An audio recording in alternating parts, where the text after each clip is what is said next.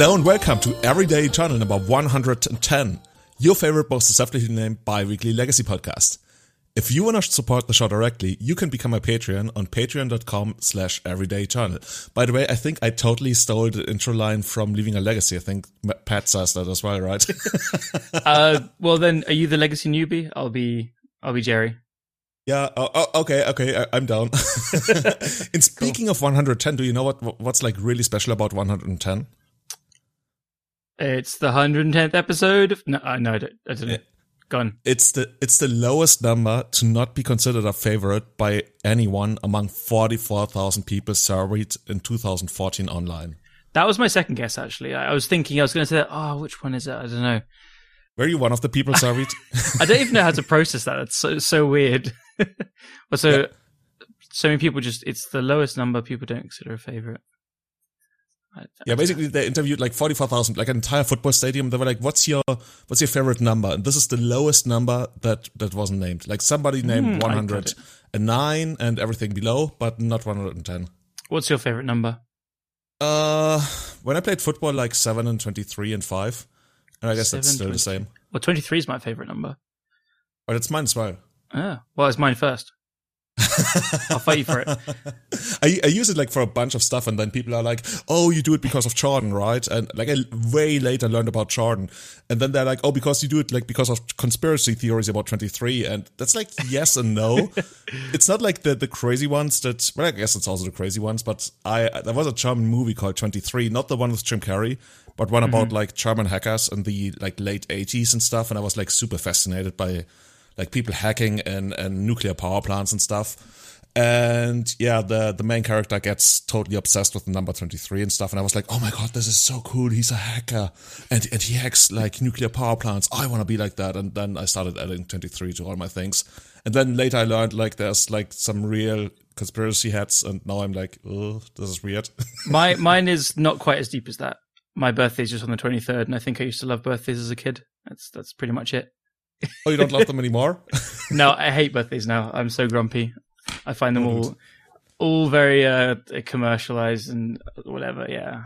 I'm, well, it's I'm, your birthday. You don't have to commercialize it. Mine is coming up on this on October second, like this Saturday. Mm-hmm. Okay, well then I got you a present already. That was it, dude. You're the best. Like for everybody who knows me, I've been talking about this for literally I think two years. Ever since like I, I made my last big upgrade to my rig here. I, I was like, I want to get the Shure SM7B. I want to get the Shure SM7B. And like, I've always been like, ah, but it's not the responsible thing to get. And like, I really shouldn't do it. And then like, just like last week, Callum was like, by the way, Julian, there's, there's, there's a shipment on the way to you. I'm like, the fuck? What's going on? And, and, like, I just came back from a trade fair, to, actually last night, but I only got it today.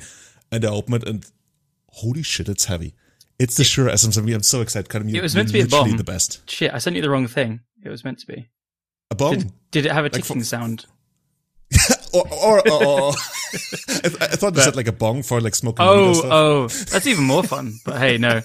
Um, yeah, the idea was since I was doing the the grudge match versus Kai, I said to myself beforehand, I was like, because I work for a for a music company and we sell them. I was like, I can get a bit of a discount if I win three matches. That pays for it. So I was like, if I three two or better, I'm going to win. So it's not really me you me need to thank. It's Kai for getting crushed so badly. So Kai, if you're listening, thank you so much for losing so much. Julian is couldn't be happier. this, this, is, this is great. I, I actually shot at Kai, kinda, and, and now it's paying off. yeah, boy. But but jokes aside, I mean, just got to shout you out because I mean, everyone listening probably knows this already, but Julian does so much work behind the scenes to produce content, and uh, like especially that this grudge match, and he's thinking about doing more. There's a, a Everyday Eternal like website in the works, which could have so much community driven content and like it's just like things for people to watch, to listen to, and so I think it's a little thing of like you know paying it back. So we've got the money from people enjoying content, so there we go, giving it back in a way. So Thank couldn't you so be happier. Much, dude. Seriously, I, I, can't, I can't wait to set it up. Like it's gonna mm-hmm. take like another week or so, I think, uh, until I'm ready, and then my voice is like. Get used I, I just love the Shure SM7B sound, right? It's it's almost like everybody like does it, but not really. But it's just like there's a reason people really love that sound. and I'm it really just it just works. It. Like whenever we have customers coming in asking for like the some of the top level they can get for to get away with just podcasting at home and stuff, this is this is what they go for. I guess that, that's what they call prosumer or something. prosumer. Yeah, not not mm. prosumer, but like consumer and professional. Consumer, so it's like yeah. you're not actual professional. You're not a pure consumer. You're a prosumer. I've, I've heard I that before. see. Maybe I totally made that up. I've just got Zoomer consumer in my head now as like a s- snappy title to call something. Oh, dude. well, how's it going? What, what have you been up to? I think you you you're basically uh, what's it called? Um, Storybook Brawl Pro. Like I've seen you post about trying to get into some like high level tournaments and stuff. Uh, so it's just like it's just so fun and easy to play and fun to play, and you can just do it for hours. And the game is like at a at a face value, it's quite simple and easy to learn, and you just start playing it, and then it's just incredibly deep as well. So I I I don't play. I, I either get completely obsessed with games like Magic my whole my whole life and stuff, or I never play. I've never played a game on Steam for more than like ten hours in my life. But this one's close to three hundred hours now.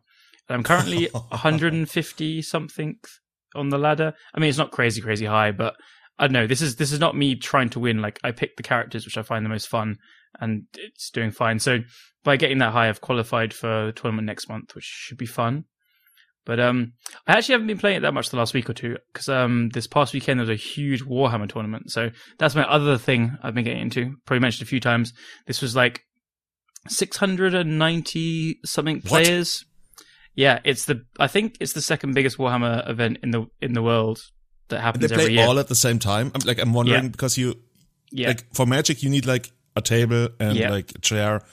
But for Warhammer, you need like this giant table, and, and I think you play one on one, right? There's not like you need two a six by four board. Yeah, or just just smaller than a six by four board. And yeah, it's one on one. So yep, there was a lot of tables. Yep, it was a lot of space.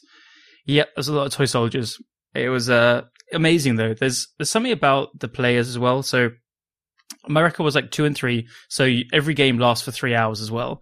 So it's it's it's long, it's intense, and it's a very it's a very social game as well.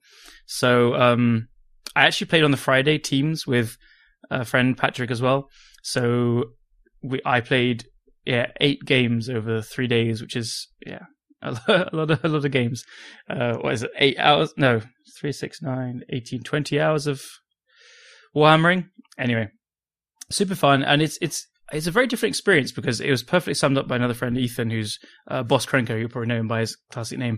He said, "Magic is a game of hidden information, and players are quite rightfully, quite rightfully, like rewarded for keeping information back. You're trying to keep a poker face, straight face. You're trying to like give your opponent the least information possible. And the games are also shorter, so you know you're not really incentivized to be you know, making friends and as friendly as not as possible. Whereas Warhammer, you're playing this game on this open board, and whenever you ask your opponent a question about what their army does and says that is and that, they have to answer it truthfully. So it's a game of open, open information, and you're trying to next next level each other with your open information. So in that sense, everyone is just. I'm not saying like Warhammer people are more friendly than Magic players, but the way the game is played is a lot more social and a lot more friendly. So I went away making friends with three out of five of my opponents, and the other two were nice as well. And all, every single time they're just like, really hope to see you at another event soon and stuff. So I know you just walk away with such a great feeling after every single game. So like day two, when there's just two games, I lost. So you can score up to 100 points maximum, and I lost the last two games by two and four points in it, which is insanely close games. Tiniest of margins, almost. Exactly. yeah. It came down to some dice rolls on the last turn, basically. And uh, in hindsight, tons of mistakes were made as well. So it's a good learning experience is the main thing. But you just don't mind losing as much because you've had an crazy game. Like uh, on the second day, my first opponent at the very end, going to the last turn, he just like fist bumped me saying, "Whatever happens, dude, this is the best game I've played in months. so whoever wins has deserved it. it and stuff." So yeah, I had an awesome weekend. That's what I've done. So many toy soldiers, but God, you stand up for a long time as well. So I was happy to get home and like get, get over it as well. It's Dude, and speaking of standing up, I, I just spent four days at the at the diving trade fair. Like, Yeah. my, literally my favorite trade fair in the entire world. It's just probably like, similar. yeah, it. I love the dive, diving community. Like, I've only gone on like literally one dive in my entire life thus far, but it's it's my favorite kind of people to hang out with in the tourism industry. Like, I love everybody in the tourism industry almost, except that one guy who who who like sold tourism trips to Afghanistan and Somalia to see like agony and pain. And like this was really weird because he was like do you do you have some of that in Kenya? Can, we like go to the refugee camp? Like this was oh my god That's- this was the most fucked up person I've ever interacted with in tourism. Really weird. Yeah. yeah yeah. Anyway. The good ones. yeah.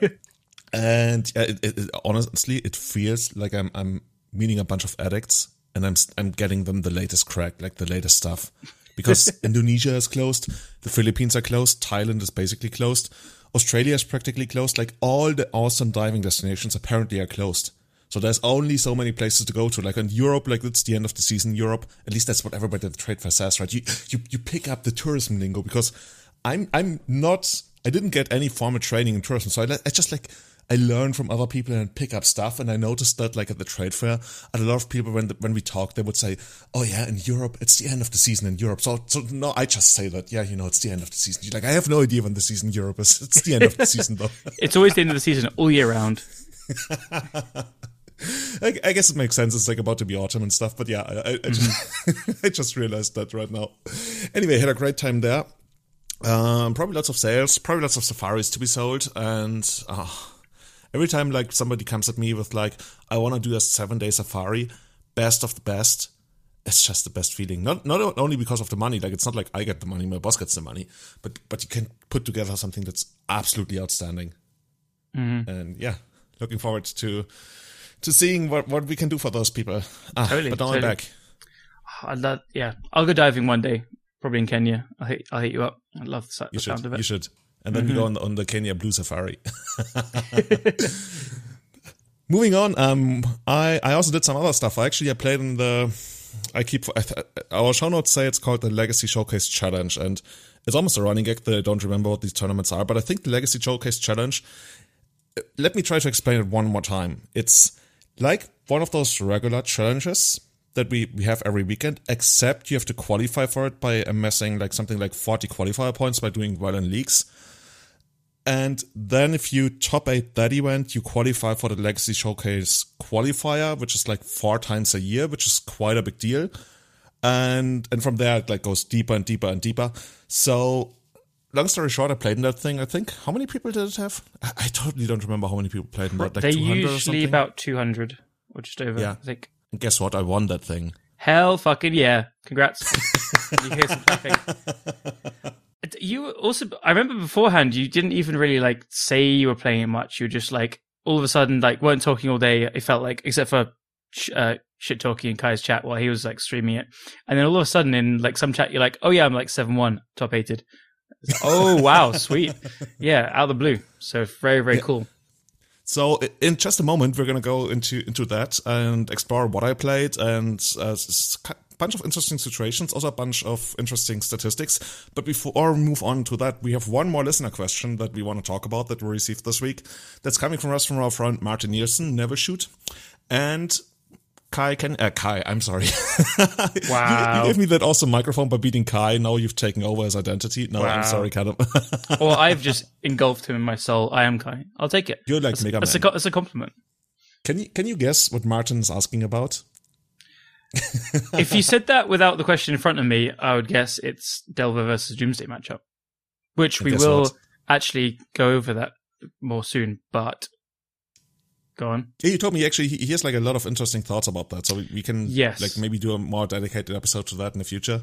Yeah, I really, I'd really like to because we talked about it like in detail from one of his questions on the last episode, and um, we for, for like a question we kind of went a bit deep and for a little bit longer. And then he came back to me uh, messaging with like tons of really fascinating information. So I'd like to get him on and uh, go through that information and then try and expand on it a bit as well and how he approaches st- uh, Doomsday deck building against other decks as well. Because I think it's very interesting because him and Kai talk a lot together and people love hearing from Kai as well about the deck. So I think you'll get the same level, like just incredibly high Doomsday knowledge. So yeah, we plan to get Martin on. We should like start start a side podcast every day Doomsday. I feel like it's the most talked about like in, in our like last twenty episodes. Every Doomsday Eternal. Every Doomsday Eternal. No, um, but this time um, Martin's question is actually a lot more. I want to say like popular science. It's it's really just about the comparison between Ragavan and Deathrite Shaman. Because I think the community as a whole kind of agrees that that Deathrite Shaman was rightfully banned. And Martin's wondering, considering most people seem to consider Death Deathrite being banned as absolutely the correct decision, where is Ragavan in comparison?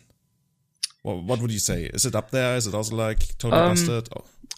Yeah, well, okay. So first of all, I don't think everyone like absolutely agrees that Deathrite being banned is the correct decision. I I still I, I still wasn't 100 percent sure at the time.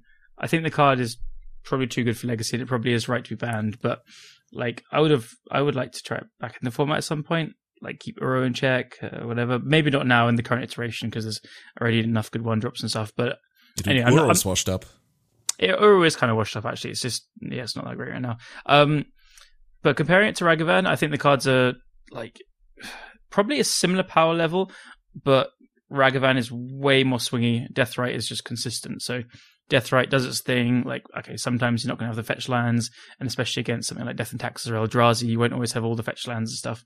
So that's a little bit of inconsistency there. But Ragavan like goes from a 10 out of 10 against uh, combo and control probably and uh, even in mirrors but like a little bit less so and then you can play it against like an Eldrazi deck for example and it's just a 2-1 you're never casting their things. It's just you know it's a pretty bad card honestly to this 10 out of 10 so it's really swingy and I think that's something that uh, Magic does need variance. It- it's absolutely a game that has to have it. But when you have a card that's so swingy matchup to matchup like that which is then so good in some matchups. It can get quite frustrating. Like I've been playing a lot of Painter recently, and some of the hits they hit off it is are really brutal. And yeah, it's just how it goes. I put them in the deck, and it's a really good card. But um, I'm in the mirror as well when it starts hitting ponders and stuff. It's frustrating, and the mana is so snowbally as well as we know. So anyway, I'm not. This isn't a uh, anti Ragavan tirade. I'm just saying how how swingy it is basically. So power level they're like probably similar only off the fact that Ragavan can be really bad in some matchups. But so this is what makes it so hard to discuss. Like, you know, should it be legal and stuff? Because some players, like if all the combo players and probably some control players uh, are like, you know, absolutely terrified of it. Then we have some people who play decks with a lot of cards that don't do much in Delver, and so they're like, "Oh yeah, well, it's fine. I mean, it's not a problem."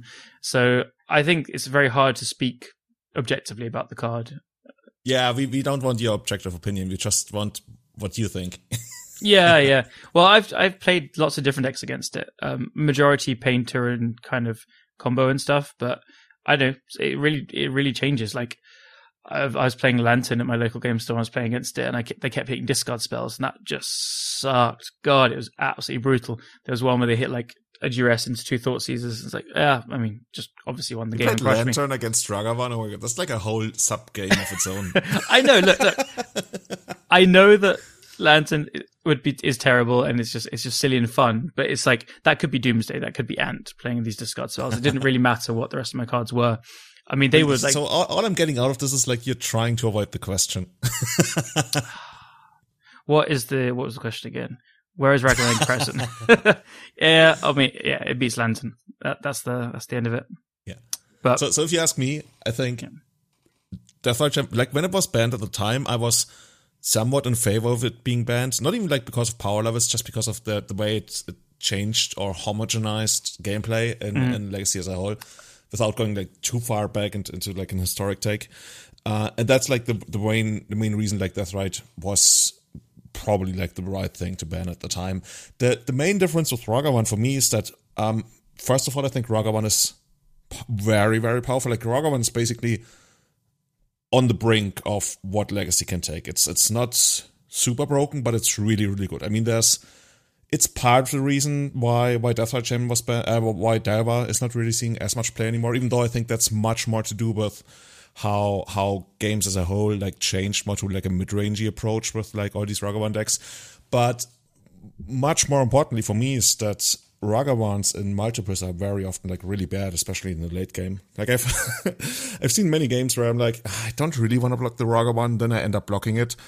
And uh, they they immediately play the next one, and and sometimes like you know you you just like see from the way the games went that they actually have multiple copies in hand, and you almost don't even want to remove it because you're giving like the, them the extra card by trading for a removal spell and stuff. So I I generally feel like Ragavan is not nearly as powerful as as Deathrite with regards to overall impact on the format, just because it's also legendary. Like I guess if Deathrite Gem was legendary, it would be a whole other topic.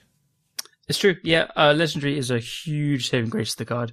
I think we might have even. I don't know about emergency banning by now, but if it wasn't, like, I think there'd be no doubt in anyone's mind that it shouldn't be legal. It is a massive saving Uh, grace. Ragavan, Yeah, Oh yeah, yeah, because then you can have two at the time, right? Oh yeah, Yeah, yeah. I, I, I just remember the legendary. yeah, yeah, no. we, we, we've talked about how Mark Rosewater wants to get rid of the Yeah. uh, legendary rule. Yeah, but yeah, that's a different one. Yeah. So yeah, do you feel so you feel that Deathrite is a bit bit stronger? Yeah, overall, just because overall, um, I thought ha- had more impact on the format. Like, you somewhat change your deck building decisions um, because of of Ragavan for sure, but because of Death like Death Gem dominates everything in a way that it allows you to play these five color pies, which just like never really used to be a thing outside of Death Gem. And I guess when, when even when people like try to to use Astrolabe, they mostly stuck with four color. I- I mean, some people tried the five color style, but generally, I feel like a lot of times like black isn't really worth it right now in legacy right it's just like when you talk about it you go barned you go like burning barned or whatever you want to call it uh, Burning ban. yeah.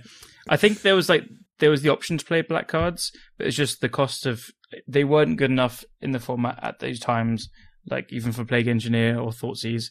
Just it wasn't worth putting an underground sea in your deck. So you could cast it without an astrolabe. It was the gist of it, I think. But uh yeah, with Deathrite you needed to have the black, and I guess they didn't play white quite often. I don't know. I, I yeah, I, I feel like they're incredibly close still. I, I I just don't have a. It's 50-50 to me.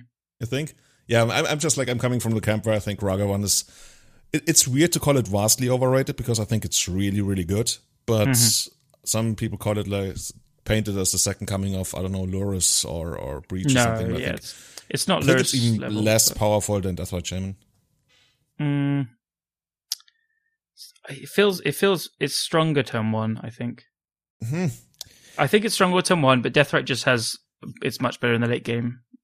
Is it's just how I put it. Again, it's like I, it's not really an answer. It's just you know as, as summing it up basically. Tough question. Yeah. I'm not even sure if it's strong or turn one. I mean, it's weird because everybody was playing Death Rod Champions. So if you, you were like on the, ah, yeah, all the sub games with Death Champion was like really weird. If you were on the draw and then your opponent could basically decide whether any one of you would get to activate it. And sometimes like you would both or neither. And it's like, Mhm. What I mean is like as a another fair deck, you could ignore Death Shaman for like two or three turns. It was still great as a Bird of Paradise, and then it became a threat later. But you could let a Birds of Paradise live for a few turns, and then especially Miracles would just sweep it up in a Terminus. Like I remember, I used I used to side them out as shardless, like two or three of them, I stuff think like we already spent way too much time on the question, by the way. okay, okay. But uh, any- it's it's actually quite interesting for like a you know social science question, as you said. Popular science, yeah. Pop- yeah. Uh, yes. Oh my god. I'm uh, Anyway, Monday should- after should- busy day at work. Should we move on to the challenge? Yes, and, let's and, do it. And see what I played.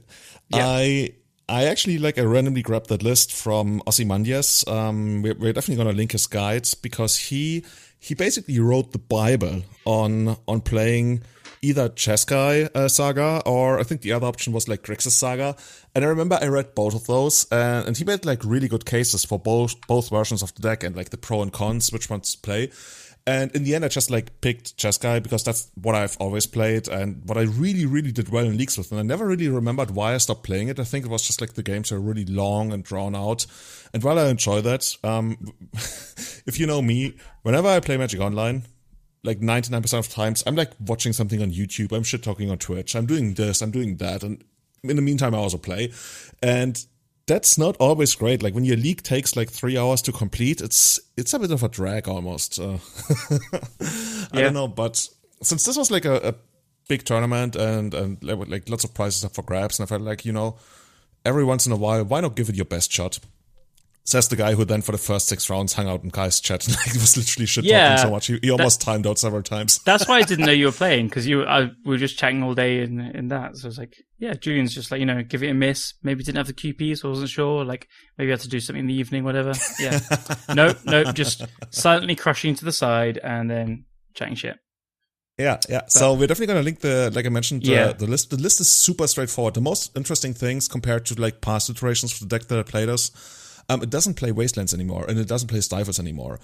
And while I always felt like the mana base was okay in the previous, this is just like also from a strategic level, we don't need those. I, never thought about like Stifle as a thing to generate tempo in the deck. I really just thought about Stifle as like protecting your sagas from Wasteland.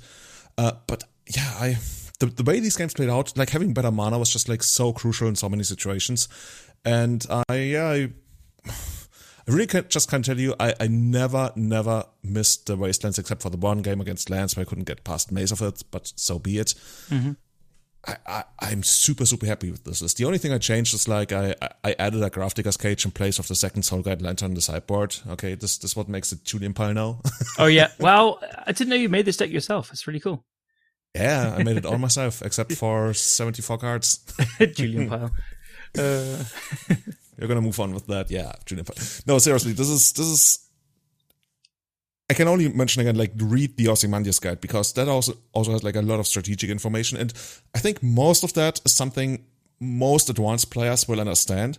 But it's still good to get to get the extra confirmation that you see somebody who's played this a lot and probably even more than you, and they see it the same way you do. So you, you feel even more stronger and and the way you think about certain matchups, or maybe like it shows you a new angle. And uh, I, I, to me, it's one of the best articles of the year. And maybe I'm biased because um, after reading it, I immediately won the first big tournament I played in.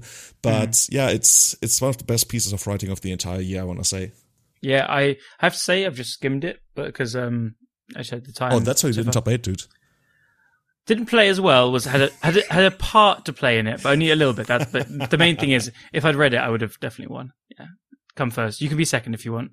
But yeah, I also really love the idea of the Grixis version. Um, Snuff Out just seemed like a genius idea because there's just no black creatures being played apart from Shadow, who you end up playing round one, I guess. he would have felt really stupid there. But uh, yeah, like Snuff Out, killing Ragavan around days, or free on the draw, and Murktides. Well, any of the threats really seemed cool. Um, I like the idea of it, but I guess in hindsight, he's just you know swords and prismatic ending are just so good, and the white sideboard card's pretty good as well.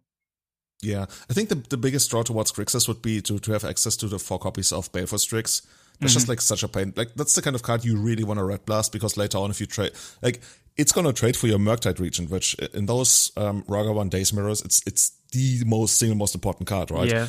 And if you get a Baleful Strix in the late game and they get a Murktide, like guess who's laughing? Well, I don't know. Like I felt like Strix is great against Goyf and Tombstalker, but this is going to sound really weird, but it's just worse against Regent because they will never trade that. They'll never attack into it, and then they'll like wait and draw draw a bolt, and like they're hitting for so much more damage that that it's worth a card. I mean, it's still good against it, and it like stops it attacking for a bit, but mm-hmm, mm-hmm. it. I don't know. They they just they will remove it at some point, and then you take like you know an extra five damage and it kills you. It's actually that, that that's a really good point. So you you're saying you'd almost want something to, to, protect the Strix, which makes it really weird again. Uh, yeah, and, yeah. yeah. I, I don't feel like Strix is great protection against really, really big creatures. Um, yeah. If if if it's just against random four five Tarmogoyfs, then they're kind of forced to trade against that. Where like, uh, and also these decks are just playing more removal. Like they're not going to mind chain lightning or bolting or swordsing or prismatic ending a thing if they get in for tons more damage. It's just how the games kind of play out, and they they have all this um you know sagas making two constructs as well. Like so, Strix can trade with one, and it's kind of you're down a card even against the saga and stuff as well. Um, yeah, so yeah, it's also interesting in the sense that like post board, you would usually take out like all your forces, and then if if they actually remove your Strix, you it's not like you're gonna fight back with Force of Will, and if it's gonna be a Swords to Plowshares, you also like you're not gonna blast it. It's, right. It's, it just happens, and then you eat the, eat the damage from the the Murktide. It it just feels really weird to say and like think about, but I was I've always been like playing an early Strix against a Delver deck. I'm just praying they don't bolt it. Weirdly, late game you're okay with it because you've got into the late game and you have more resources. So then, you know, if they bolt it and then you then you have removal for the Delver or whatever it used to be, um, then you feel better because the bolt's not going in your face actually. Mm-hmm. But re- in reality, like if they bolt it and hit you with a Murktide, it's like two bolts going in your face. So yeah. So, so, so you're saying the next iteration is going to be Strix, but it has hexproof. Oh, I hope so. That would be lovely. I'd, I'd play the fuck out of that card has has to still be an artifact, so I can play it in my cool artifact decks. But yeah, I don't know. Yeah, I don't feel like Strix is very good. Like uh, these days, it's kind of being crept out a little bit. It needs to have flash like Coatl to ever try and trade with yeah. the good threats, basically. Flash, next step hexproof. Then we're gonna have first first strike is the ultimate trade. first strike death touch. I think that's like one. First strike death touch flash flying artifact. probably probably like hybrid blue black mana one one mana. Yeah, you can also play Phyrexian mana, easy peasy. okay, now we're done. yeah, awesome. So yeah, moving on to the uh, to the match. It's like eight rounds of Swiss and then three rounds of playoffs. Very first round, I'm up against Grixis Shadow, and my notes say absolutely nothing. So I just won two and zero. I just watched all the games again to give you some interesting situations, but yeah, there really wasn't much going on. I just did my thing while they failed to do their thing. Yeah, this is this is the most in-depth tournament report you're ever going to hear, by the way. there's actually no there's no show notes. It's just Julian's like, yep, nothing happened. Yep, nothing. Just making happened. it all up on the spot. Like these people don't even know that they didn't even play in the challenge. Like I totally made this up. Like I'm not even a Magic player. Like we've done 110 episodes. It's like nobody has ever seen me at a tournament. Dude, could we actually do that? Like go into a completely different card game and then just like talk about it and, and make a podcast and, and see like how long it takes for us to get called out. I'm sure you'd get away with it for a while if you do your research and find things out and then just start, start talking about it. I want to see it happen. Mm-hmm. Anyway, so after a quick start, uh, 2 and 0, uh, second round of face, um, do we call the deck like blue, blue, white, red, Jeskai Saga, whatever, like Monkey Saga, Saga? St- no, it's not even still anymore. Yeah, like Jeskai Saga, blue, white, red Saga works for me. Yep. And guess what? They had fucking Crucible of Worlds. Like the That's... mirror matches are so insane. Like you really have to be conscious about which way you trade resources. Like for example, like you really, really want to Swords to Plowshares the Murktide and you don't want to Swords to Plowshares like any of the ground creatures because you later on can't prismatic ending the Murktide. So, so that's just like many things strategically to think about, like what you want to pyroblast and stuff, whether you want to fight over Expressive Iteration, and then they just fucking go to turn five, tap three mana, and cast Crucible of Worlds, and like they they get an Urza's Saga all the time. Like, so what are nasty. you doing here? That's so I got nasty. them all the way down to one life while I was sitting like at 18, and I had one more creature than they had. And then they get the saga, and then and, and like for for like five turns, I was like adding creatures and removing creatures from the board. Mm-hmm. And eventually it just got me. Like I couldn't deal with one unless point of damage. That's some pretty cool tech. Like Yeah. Yeah. So I guess they had Wasteland as well. Yeah, Probably they in had their everything. version. Yeah. The kitchen sink, they say. Sweet. All agreed. Game two, I do the totally broken thing. I go on turn one Ragavan, turn two attack, steal their standstill. Lovely. I feel like the king. Like I feel like the, the the best player in the entire world. I'm like, oh yeah, look at this. Gonna connect every single time. Gonna get more tokens and not cast the spells. Yeah, guess what? They just, then just like go on and play Urza's Saga. And that just like Oh. wrecked me. Yeah. That's just like, I cast a standstill for like it, they couldn't have like imagined any other way. Like not only did they not have to cast a standstill, they even dug one card deep into the deck because they didn't even have to draw it. It's just like I played it and I cracked it later they on. they definitely drew the saga the turn like as their top deck. Hundred percent. Uh, for for sure, for sure. Mm. so yeah, one and one. Guess what I played next round? Another blue white red saga deck. I apparently won two and one tight games. I, I'm sure. Next round, I'm up against blue white red saga. Notice a pattern here. A lot of monkeys. I won two and one as well, uh, but I really I went down to 50 seconds. Like I almost lost the third game to timeout. I, th- I might have been behind like 10 minutes or something, but there was a lot of shit that needed to be posted in Kai's chat because he was also playing the challenge and and somehow that's just like much more entertaining to me than, than to to play my own matches. uh, I think Yeah. at like two two minutes left or something, I, I really had to post. Oh yeah, I had to post the German name of some card in chat because people were wondering about it. So I went to like Scryfall and I was like, yeah, I know I only have two minutes left, but this needs to be done. You know? you maniac. I, I, I mean, you're. So I'm surprised because yeah, you're a very fast player. I play pretty fast as well. So the moment I, the moment red goes on the clock, I start like um, almost panicking. I'm like, oh shit, shit, shit, shit. I just stop doing everything else when when it hits red. So yeah, I would. You're better than me at shit posting. yeah, I mean, and Vanquisher. It's just we we need to translate that for chat to, to see the beauty of Überwältiger aus dem Zaunkönig-Revier. Anyway, You, what you what mate? yeah, exactly. you what? That's what they said. But yeah, that that match, it really feels like Murktide is is just like the, the one big trump card. Everything eventually boils down to Murktide and keeping Murk, Murktide like alive for two swings. Like you basically mentioned earlier, right? Like the the, the Saga tokens trade, um, your Retrofitter Foundry will eventually get prismatic ending, usually like very quickly. Um, Ragavans are like shit in the late game because nobody has wastelands for for Karakases and stuff. Like nothing really matters until the Murktides come down. And then usually like there, there, there's like almost a cascade of Murktides. Like eventually both players get to a spot where they can resolve Murktides. Especially in the first game, you know, when, when there's no pyroblasts involved and everybody shuffled away their brainstorm, uh, their force of wills. At least they tried to. Mm-hmm. So yeah, I I eventually got there with the double Murktide, where my opponent still was on the July August tech of True Name Nemesis. That was just like too slow for the big dragon. Mm. Yeah, I, I, think I saw some people saying True Name is good in the deck. I think it was Bob actually, or maybe it was in Delver specifically. I could be wrong here. So it's not not this deck, but saying it plays pretty well against these decks because Murktide is the only thing the card cares about in the whole deck, basically.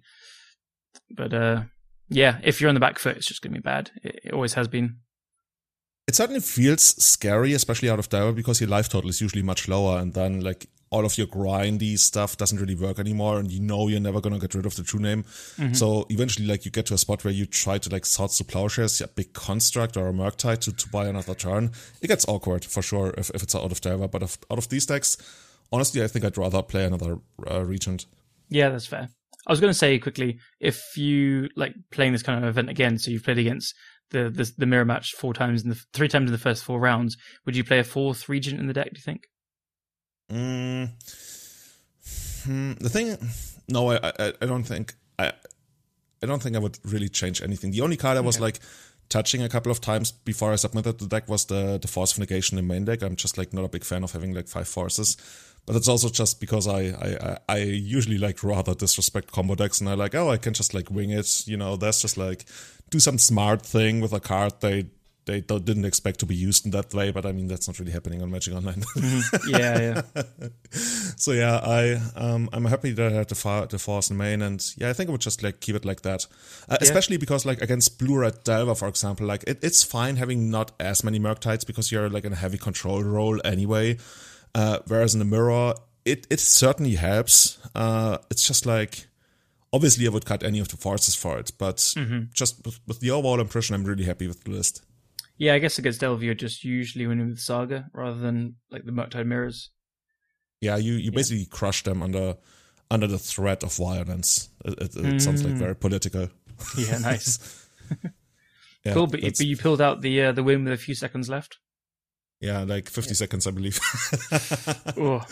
Anorex yeah, probably like a couple times. Anorex probably like that's child's play. Get down to two seconds, then talk to me. those are rookie numbers, right? yeah, it is. So round five, uh, those games actually ended a lot more quickly. I played against Sneak Show. I got Sneak Showed in the first game. I got um, pretty much demolished by Emrakul Griselbrand. I think you, you might have seen this intricate combo before. It's it's quite interesting. no, I um maybe maybe I don't know. I'll yeah, have to, I'll have to it, try it again sometime. It's quite good. They they hit you yeah. for twenty two and they draw fourteen cards. Wow. And they fly and they kill your whole board. Seems pretty effective, actually. Yeah. Nice. But otherwise, yeah, I, I really just like it was almost smooth sailing, which is not something you really hear often against um, sneak shows. Uh, they also had like some interesting card choices. They had through the breach, and yeah, I really just got there. I pyroblasted the sneak and show. I force of negation to through the breach, and then I had meddling mage two DRCs. Do, do we really call them Darcy? I don't like it. Dragon Rage mm, Channel. Yeah, never hit Darcy hasn't hit it with me either. So I'd just be saying Dragon Rage, Dragon's Rage. Darcy sounds like or Channeler. Darcy, yeah, Channeler is good. Yeah, Chandler, yeah. So yeah, I, ju- I just got there with like Meddling Mage, um, Channeler, and Murktide, and that's that's all she wrote. Uh, mm. Oh yeah, I saw another game with Countertime Priest. Whatever. nice. Ah, uh, yeah, as you do. Yeah, I, I, can tell you much more about what hap- what was happening in Kai's chat and the shit we were posting there. From Spiralmaschinen and stuff like yeah. that at this point I was still like not really focused on the challenge, even though I at that point I was four and one. Nice. Um, next round, time becomes an issue again because I'm actually playing versus Lands. And in the first game, I really just got there. I played Ragavan, Channeler, made a Thopter, which I guess is a 1 1, right? Uh, and then I really did just like nothing other than countering all the tutoring. Uh, they, they had like crop rotations and stuff, and I was like, yeah, counter this, counter that, and and then it's just like they had nothing. I, uh, just, mm-hmm. they, they, they mazed like my Ragavan all the time, but I just hit them for three and, and they eventually just like didn't get there. It's still, you know, these weird games, like sometimes you get crushed by lands and sometimes you have these games where you, like you counter two enablers and, and then they literally have nothing except for a ca- couple of like weird lands. Yeah, it always feels it feels feels weird when they do that. Like sometimes they keep a hand which is like six, like five or six lands in exploration, but missing one piece, or usually a loam or something, and so they go crazy and like, oh my god, I'm in so much trouble. But then they're always right to keep these kind of hands, but then they just don't draw the one thing they needed, and you just like attack them, and you get to do your thing, and they have nothing. It's it's funny in that way. Like uh, yeah, I, I, guess think, Valakut Exploration is one of those cards that makes it even easier for them to keep these hands because now they have even more business. Yeah, yeah. So I think yeah, again, like hearing these things where they do nothing, it's very easy to think like, oh, what did they keep? But I'm sure it's it's right to keep these kind of hands because they very often have like you know one accelerant like a Mox Diamond or or a exploration or something, and then like half of the stage depth combo as well, and they could just yeah. draw everything. So they have tons of outs and stuff. But yeah, you feel like you got like a free ride when you when they don't do their thing. You're like, oh my god, thank God for that. yeah, yeah, and then game two, it literally takes forever. Uh, I think I, I made one big strategic mistake where I actually I didn't stick to Lord Ozymandias' advice because he writes in the primer that you are really supposed to either needle or Alpine Moon uh, the the maze of Ith. That's okay. just. I was like, yeah, maybe I should, maybe I shouldn't, and and they presented a board uh, where I felt like, well, if they draw Dark Depth, I'm rather fucked if they play it right, and at that point I was like, I didn't have Karakas yet, so I, I, I just got like Alpine Moon down and then named Thespian Stage. And guess what? Something something like 16 minutes later, they have like multiple mazes of Ith. I, I could have attacked them on several occasions to to just like maybe close the game. I think they mazed me something like 20 times over the course of the entire game. God. And I spent like something something like I don't know altogether 20 turns thinking, oh, had, had I just named that other thing, yeah. Um, but yeah, you. But then, like, if you named uh, Maze they'd totally draw that depth six zone. So the very next turn, right? Yeah, absolutely, hundred percent, like guaranteed. It's just how it goes. Yeah, but those games are really weird, right? So, so mm. the mm-hmm. opponent like started the game with quite a lot of time. I think they they had like 16 minutes left. I think I might have even have. Yeah, I think I had less time than them, obviously because of the shit posting. Um, but then then the game went on, and and they had me somewhat under control. Like I, I got ported and Wastelanded pretty hard until I found another needle, and I still didn't name Maze. I, I named Wasteland, but I kind of had to because otherwise Tabernacle would, would end up eating up all my stuff. But then for for something like you know. I don't know, 10 to 15 turns, I almost didn't do a thing. Like, I just sat there, sat there behind like forces and force negations. Whenever they found something like Loma or Punishing Fire, I would just like exile it or mm. counter it. And and then we literally wouldn't do anything. It was so weird because they they had Saga and they made a couple of tokens, but my tokens were bigger because I had mm-hmm. the needle and I had the lantern and stuff, and then they need. Then I guess you you just can't attack because they have all the mazes as well. Yeah, I, I can't attack, and, and they could also like just like make make a good double block for them, and and we literally wouldn't do anything. And and I was like, what's going on? What is the other guy waiting for? Like, what's there to draw? But yeah, the, the without going too deep into it, we literally spent 16 minutes almost doing nothing. Like land drops were made on either side. Lands were tapped for green with um, Cradle of Growth and stuff, but nothing else was really going on until eventually they managed to get rid of my needle and started wastelanding me down. And then I almost had nothing left. I, I had like a Murktide that was holding back their their constructs, and I think they cleared the entire board with a blast zone. But this is this is like this was if this match was a TV show, people would like tune out and be like, nothing's happening. What the fuck? Is, is that like a TV show that, that's famous for nothing ever happening, really? I kind of love these nothing happening games.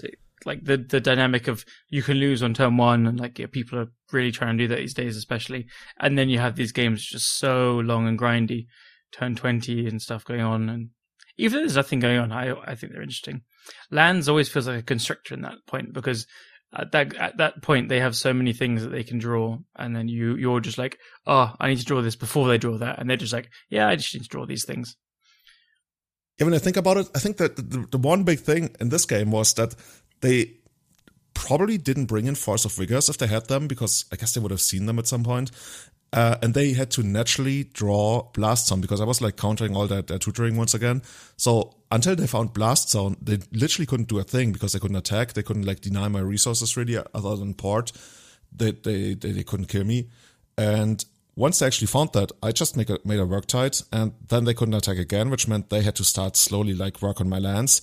and eventually, eventually, they I think they might have actually won. I'm pretty yeah, they would have won the game, but they had 50 seconds left and they were still down a game. So yeah, at some point they mm-hmm. just conceded. Yeah, fair. that is that is the price you pay for playing a slower deck in a in a tournament where people are gonna make you play it out and stuff as well. So Definitely. yeah, It was, it was quite convenient. Gave me a lot of time to to watch Twitch. this time, I, I still wasn't like fully in it. I, I think I was five and yeah five and one at that point. And now the next round, round seven, the the penultimate round of the Swiss comes up, and now so, I'm really getting. So you're probably it. going into it thinking, I'd really love like just an easy player, just you know, no one too good. Yeah, give me my best matchup and, and like mm-hmm. maybe an inexperienced player and something. Let me just like smooth cruise control through the match. So I sit down and there's a guy called JPA93. Have you heard of him? Yikes! I might have indeed. Yeah, so JPA, for those who don't know, he's considered one of the biggest end bosses of Magic Legacy on, on, on Magic Online, right? Is, is that accurate? I think Yeah. Eric Landon used to be up there when he st- actually he still plays a lot again.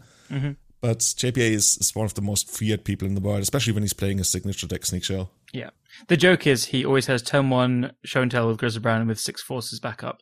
But the, real- the reality is he's just really good with cantrips. but yeah, Is that the secret to unlocking him? I think so.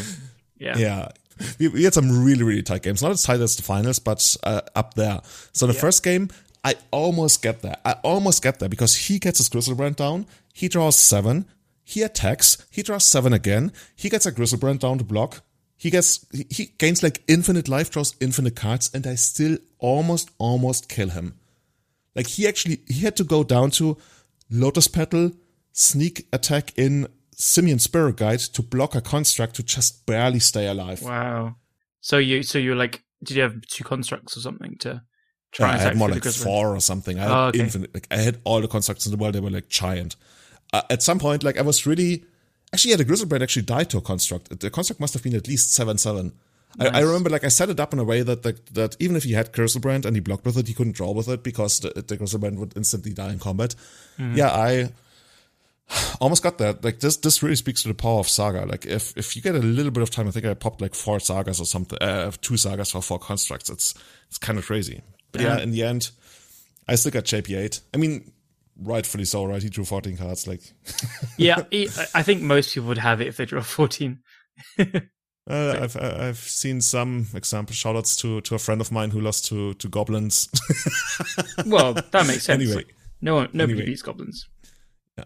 So uh, in the second game, I, I really just like run all of them. I go like turn one um, channeler, turn two channeler, and then I almost immediately quote unquote flip the channelers because on on JP's turn, he hasn't played a second land, and he goes he, he went preordained top bottom on the first turn on a off a basic island, and then on the second turn he goes for a main phase brainstorm, and I'm like, you know what? there's an upside to dazing this, and maybe I can flip my my channelers anyway. And I literally flip the creature and the sorcery that I needed. So I immediately untap with like six points of power on the board. That's amazing. yeah. That's really, really good. Yeah. Blind flip Elvers. It really felt like that for sure. And yeah, from there, just like I said, behind Force of Will, Pyroblast, and then another um, Daze. And I, I literally had everything again. Like the, people talk about how you can't win tournaments without getting lucky. I was very lucky in this tournament. I in a way, actually, we're, we're going to have some really, really interesting stats towards the end of this. And yeah, we were, I, I don't want to spoil it. I don't, but but hang on. There's going to be some interesting stats towards the end of it. Very interesting. So yeah, in the third game, um, I, I once again have everything, but I'm just sitting on one land all the fucking time. Like I have a channeler down again. I have two forces. I have two blasts.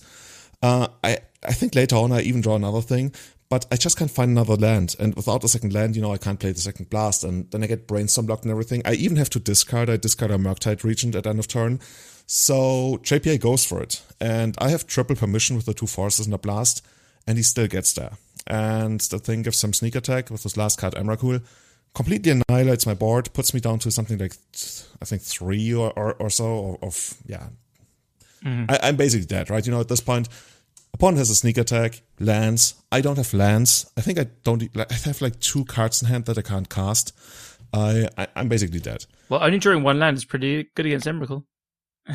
yeah. Thinking about the upsides, right? The value. Yeah, the yeah, value. yeah. Oh, the value indeed. But yeah, I get I get kind of lucky again because I immediately almost immediately draw Saga, and Saga two turns later gets the um, the needle for sneak attack. For uh, hopefully, or rather, fortunately, um, uh, JPA didn't really draw anything. So I I went back into it, and I think seven turns later, I actually won after he didn't do a thing for seven turns. That's crazy. You good thing eventually there would be like a show and tell. I was even scared before I found the needle that he would uh, um, like sneak attack Ragawanen because it's, I think at some point I actually went down to two life for Oh yeah, the was a dash. veteran or something. Yeah. Yeah, not even the dash. Like I, I, could have even like tried to fight over the death, the, the dash. I think I might have had another force, but if it comes off sneak attack before I had the needle, I was like, I, I even typed in chat. You know, I, I, I already know that I'm gonna lose this game to to sneak attack Dragawan. I I uh, lost to to a similar thing where they just like stuck in a Simian Spirit Guide. yeah, It's- yeah. Is, it's- is there like it's- a, a a way proper to go. name for that? Because in, Uh, in, in Painter, there's the monkey blast, right? Was this the monkey bolt? Monkey Bolt. Yeah, I like it. Monkey Bolt indeed. Or Monkey Shock. Yeah. Monkey shock. Yeah, it's, it's basically a shock, right? Yeah. But yeah, um, I, I never thought I would actually get that, but I seven times later, Chandler just murders him, and and I, I feel like I really stole something. But this this was the very moment in the entire tournament I felt like, okay, dude, let's just like focus now. This is like actually a big deal, and you just gotta win one more match, and then you're gonna be in the top eight, and you're gonna be qualified for the thing that Callum will later tell you all about because you still don't know yet. Yeah, you, you got it earlier. Yeah, you got it. yeah, I, I So- got, but, but I cheated. I looked it up. Yeah, nice. Well, you're learning because that's what I did to learn it as well. Um, so yeah, you're you're six one now, and so you're like, yeah, I'm right, six one now. right, stop, One more round coming up. not shit, shit, stop shit posting. Uh, you've beaten JPA, you've gotten lucky. And look, th- these kind of events, you just, like you said before, you have to get lucky. Uh, People who win events very often get like a few very lucky spots in the tournaments. And they always kind of point them out as like, oh yeah, well, you know, I wouldn't have won if this happened. It just happens to everyone that wins events. It's just like how it goes. So you do have when those luck games. meets preparation and opportunity or something, that that's Yeah. probably makes some I'm sure there's very wise saying about that. yeah, that we won't know. but yeah. So what So, happened yeah, in the last win. round? I first of all I closed Kai's stream. I'm very sorry, but I had to do it. You know, Wow. for for the player points, for the ticks, for for the fame. Mm-hmm. And I'm up against Bant Miracles. And this is super interesting because in the past, the Bant Miracles matchup, a lot of times it actually came down to decking in the first game. I remember when, when Andrea Mengucci, like he, when he first played the deck, I think we talked about it on Twitter and I told him, you know what? A lot of times this really comes down to decking. And like the next day, he posts about how he won with decking twice in the first game against Bant Miracles with this deck. God. So I'm like, okay, I'm probably in for a long, long, long game. And I, I read an Ossi- Mr. Lord Ozymandias guide. I just can't, this the best guide I've ever read. Is it? Maybe. It might be. And he talks a lot about how you really, really should trust your deck and just like prioritize all your value cards, like all the big stuff. Like all the small stuff doesn't matter, but you really want to resolve your expressive iterations. You really want to resolve your Murktides. It helps if you like stick something early on, but you can really go toe to toe with them and, and like play a reasonably like pretty grindy game against them. And yeah, that's, that's what I was ready for. But my opponent uh, apparently like, had other plans for the match. I, I don't know. So I'm, I think I might have even been on the draw. I, I go turn one Dragon's Rage Channeler. And my opponent Force of Wills it pitching Snapcaster Mage. Like, "Wh- what? Is that something you do? I'm trying to like put myself in their shoes. So it like you know, first reaction is holy shit, that's that's incredibly aggressive. Um, I feel like they must have a hand that is just like either very cantrip heavy or land heavy, or like they just have like an Uro and a Jace or something, just very clunky. And the Snapcaster, so actually pitching the Snapcaster means they can't have cantrips, I guess. Like they would never pitch the Snapcaster, I think, if they had a Brainstorm or a Ponder but they probably just have a second Snapcaster and then some clunky cards.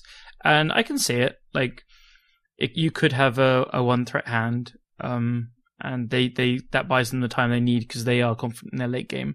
So yeah, it's it's a pretty um, like not very normal play, but I could see some hands thinking about it and doing it. Yeah. I, It's not it's not I- what you want to do for sure. Yeah, I, I think it's. I mean, it's like we are a podcast and we're supposed to be nice to people, especially since we don't know the opponent. But I think it's a really bad play. I thought it was like really, really bad at the time because uh, maybe I'm lacking the imagination, but I, I have a really hard time imagining keeping a seven where, where you would want to do that. I agree. I, the, the obvious thing would be like, oh, I want to protect our planeswalker that's going to come down later on, but uh, I'm I'm you- I'm just like not seeing it. no, I agree. I agree. I'm trying to put myself in their shoes, and there- I think there's always some like we can find their reasoning even if you don't agree with it. Yeah, that, that's actually a really important thing, right? Un- Yeah. Understanding the reasoning still gives you some kind of enlightenment, even if you think it's overall the wrong decision. It's still important to understand the reasoning behind it. Absolutely. I, like I think that's yeah. that's how I like to play the game because um yeah, like people always have a reason for doing something, even if it ends up being a quote unquote like objectively bad play. They have reason for it, and they must have had just. Do you think that they put you on elves and like kept that thinking they have it for a glimpse or a natural order, and then when you have the channeler, they kind of shifted gears? Yeah. You, Maybe you know they what? had- Actually, I could imagine maybe they kept a hand that's like super heavy on forces, and and they're just like trying to stall the game until they can find you know may, maybe like a brain. Like imagine if, if you're sitting on a bunch of forces and and I mean that's not great against elves, but I mean okay, you, you can at least like see why somebody would do that. And Yeah. and then you're like, oh damn, it's it's not elves, and hopefully this is not like not uh, Delver on an aggressive start because I might have actually gone um, Volcanic Island, who knows? And they're like, mm-hmm. okay, I just gotta slow you down, and maybe I can grind you out, and and then they maybe just like didn't know that I was actually like Blue White Red Monkey Saga, so. Obviously, like trying to stop my early aggression isn't nearly as good as it would be against Delver. So maybe that's where they were coming yeah, from. I agree. I've I've forced Delvers as Del- as miracles in the past because you just don't know the matchup, or you think the opponent's on something else, and then you're just like, oh crap, I got my pants down. I've got loads of crappy forces in my hand. I'm just like, yeah. The plan is, I hope that you have a threat, like you have like a very threat light hand, mm-hmm. and you're hoping to like resolve this one and then start cantripping. But if you counter that and then they just cantrip twice on their turn two, yeah, they'll find a threat for turn three, but that's given you two draw steps to find your own cantrips removal. So, yeah, again, it's not a play that like you, I'd agree with ever in the dark, but it's hard to say. And so I think, yeah, you're right. It's either like a clunky hand or force force heavy makes the most sense or something. Yeah. Yeah. In like either case, um, I just get there. I just have another saga. I get the foundry down. The foundry actually does a lot of work there as well, and they just like never really get anything going from that point. Of, I don't even remember what it is. Maybe maybe there was like a, an Uro that hit the graveyard before the game ended, but Saga is just like so good. Especially, you know, I, I like that Barnes Miracles started thinking about, oh, we, we need to add red, right? Our, our, our deck just like lacks something. We talked about that on on the on the last episode where where I also talked about how I feel like this was like one of the biggest gaping design holes in deck construction in recent years where where Barnes Miracles really needed red. And this one didn't have it. And that's also basically how I got there um in the in the second game. They they were like super, super reliant on Uro.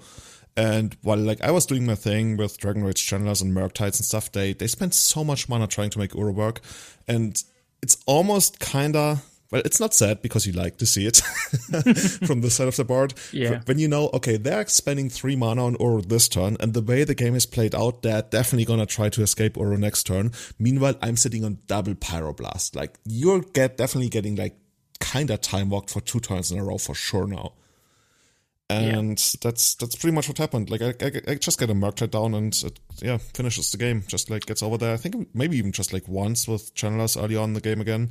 God, The, the it's just absurd. Yeah, it- think it does that. Murktide, yeah, It's pushed to the very limit of what you can do in a. I mean, it's not really vanilla, but it's kind of vanilla. It, it's the very It- limit of I, what you I would do. call it vanilla. It's just, yeah, I agree. Completely super, super, super pushed. Like, yeah, it's got the growing ability and flying as an ability, but it's still pretty vanilla. Like, people call it. This is legacy, yeah. right? Oh, We- We, have dragons that keep growing and they fly, and we still call them vanilla. yeah, okay. yeah, yeah. I don't even know what to think about this card anymore. It's just, it just kills you. That's it. Crazy. It- It's the single most important card in the entire run for me. This like almost Yeah. all the games. I mean, I played a lot of matches where it really matters, right? There, there are other games that actually, I, think it's only combo where it doesn't matter as much. Everything else is just like insane. Mm-hmm. Yeah. Anyways, so yeah. I'm I'm sitting at seven one. I move into the quarterfinals and I'm up against Blue Red Delver. Hey, for a change at least. Yeah. And Breath of fresh air, Blue Red Delver. yeah, yeah. I, I just like really enjoyed playing that match because uh, in our show notes I put it as you can actually like quote unquote relax your brain and just play like a control deck. Which, yeah, that makes that, complete that's sense what to it me. really feels like. That your role is incredibly obvious now. They can play a grinding game too, but you just you just have all the same cards, but a few more late game tools, a bit more removal. So yeah, you, you can relax. You just your your cards almost analogous. Like you know, you, you need to save your swords for the Murktides. You try and um, you probably want to just trade creatures if you, if the option comes up. Yeah, and then you want to prismatic ending the one drops, and that's pretty much it. Yeah, the only way you really lose this, and I mean that's how it works, right? Is, if you get tempered out, mm-hmm. and you you have seven one mana removal spells for the early stuff, and uh, you you also have dazes, and so I don't know. It's I don't want to go to the place where I call it a good matchup because it's still blue, blue red Delver, and I don't think it's it's probably like really even. Just from a strategic point of view, I find it so relaxing because you're like you mentioned, your role is set in stone for almost the entire match. There's very few scenarios where you really like switch gears and try to go on the offensive because you know it's like it, I guess that's like where true name comes in, right? If if they ever have true name, and you're like low on life, you actually have to adapt strategically and you might actually need to go very aggressively and kill them before the true name gets here. But that doesn't really happen very often. Like you, you rarely ever see true name in these decks. Mm-hmm. Yeah. So yeah, um, we, we basically already just like described the first, described the first game. first game, goes. like we, we literally just like we trade everything. Everything like trades off, damn, damn, damn. And then I have Urza Saga because my lands actually put something like 10 power into play and theirs don't. and that's how I finished the first game. Second game, um, I'm actually able to handle two of their Murktide, uh, uh, rather early on in the game. And then they get in this weird position where they, like, once again, they know that I'm gonna win the late game.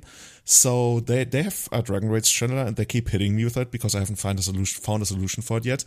And, and they're like, you know, I really, really, really want to flip this Channeler to maybe end this game rather quickly. So they, they bolt my face to get this, the Surveil. They gutshot my face to get the Surveil. And I think actually they bolt my face twice. And they just like can't find what they're looking for. So it stays a, stays a 1-1. And yeah, once I get my Murktide down, like I, I just have so much more time because it didn't flip. Uh, I just take the game from there. So, Yeah. I mean, props to them. I, I mean, the one thing you could argue is like, do you really want to keep bold post board, uh, gutshot post board at least? I guess the idea is that, that it hits uh, Ragavan, but at least when they're on the play, I could almost see siding it out, but really only if they have something better, right? If, if there's nothing better, then might as well just keep the gut shot. Yeah, I agree. And the way the deck is cons- like together, they probably sided out like any force of negations that might be there. A couple of forces, probably, maybe even all of them. Like dazes. I guess on the play you'd probably keep some or all. Yeah, I'm I would sure. actually keep all if I was Blue Red Delver. Yeah, all probably, days is probably. all day. Yeah, yeah, true. But um, yeah, maybe I I can see that, but I can also see them thinking I just need to play super aggressively, and gut shot is a spell and a and a surveil to try and flip Dragon Rage Channelers faster. Um, if they think the matchup is so bad, you try and do that.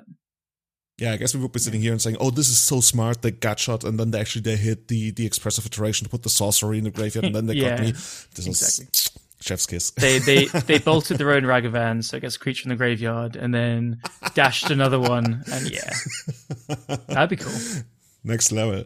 Yeah, yeah, but but not this time. I move on to the semis. I'm up against Black Red Reanimator. This is the first proper combo. Oh no no wait, I played against Sneak and Show twice. Oh, disrespect to Sneak and Show proper combo wow, shots fired. I see, I see where we're going.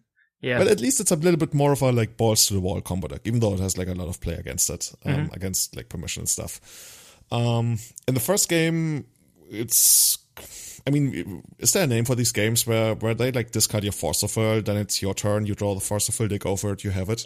well, it's the thought. It's the Thoughtseize bug, or the unmasked bug, I guess. In, in this case, I think it was the quick. Yeah, pretty Yeah. much it. Um, in their defense, I mean, not their defense, they definitely had to go for it, but they had to go for it anyway because I, I had Saga coming up and Saga would have found Lantern. And I think they, they would have required too much resources from their part to actually play around Lantern. Yeah, And I, yeah, I just got there in the first game. nice. Uh, Second game, my opponent mulligans to five, and I'm already fist pumping because I think I kept a pretty good hand. Uh, I, I had a um, bunch of permission.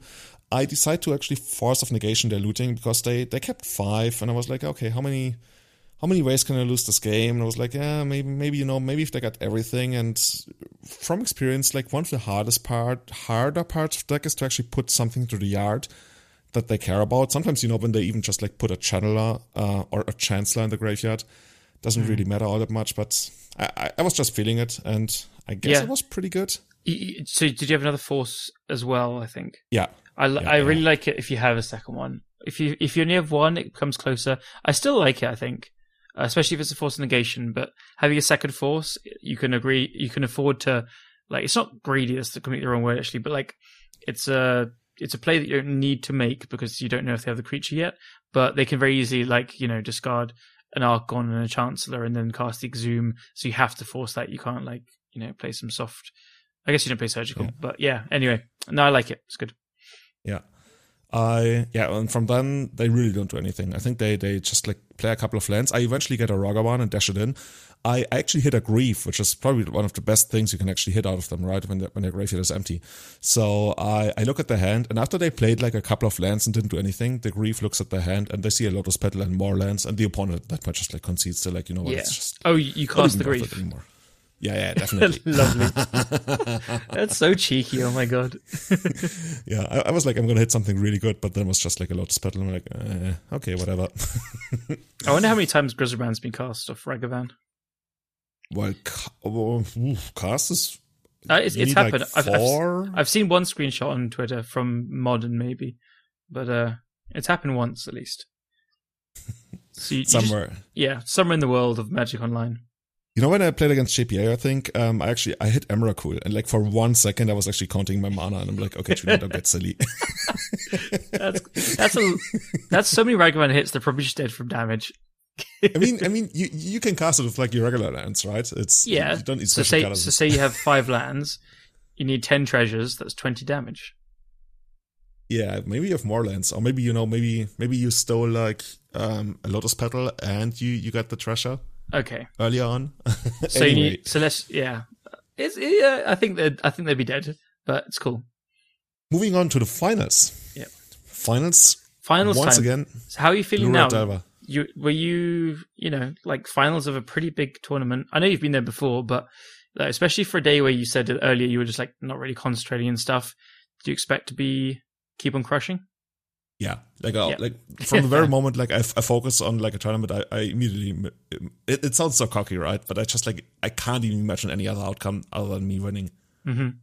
it's just like it's not even like oh i'm so much better by, than my opponent. It's it's really very much like somebody has to win so why shouldn't it be me? And then like fr- from that point on I, I don't really find many great arguments why i shouldn't be winning. Like i can find many great arguments why anybody else in the tournament should be winning. But I don't even think all that much about it. I, I just think more like, why shouldn't I win? Right? Mm-hmm. Why, why? Why not?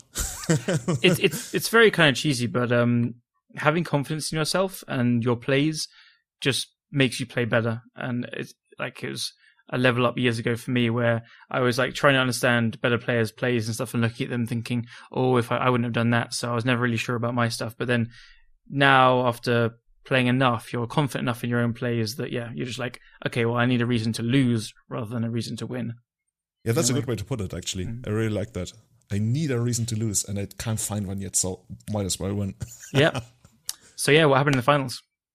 Uh, finals. Uh, my opponent actually uh, offers the split, and I'm like, no, no split, kill them all. Actually, I, I, listened to what they had to say, but I was like, no, let's just play for mm. it. So you, you got and, Mali Mujo running through your head.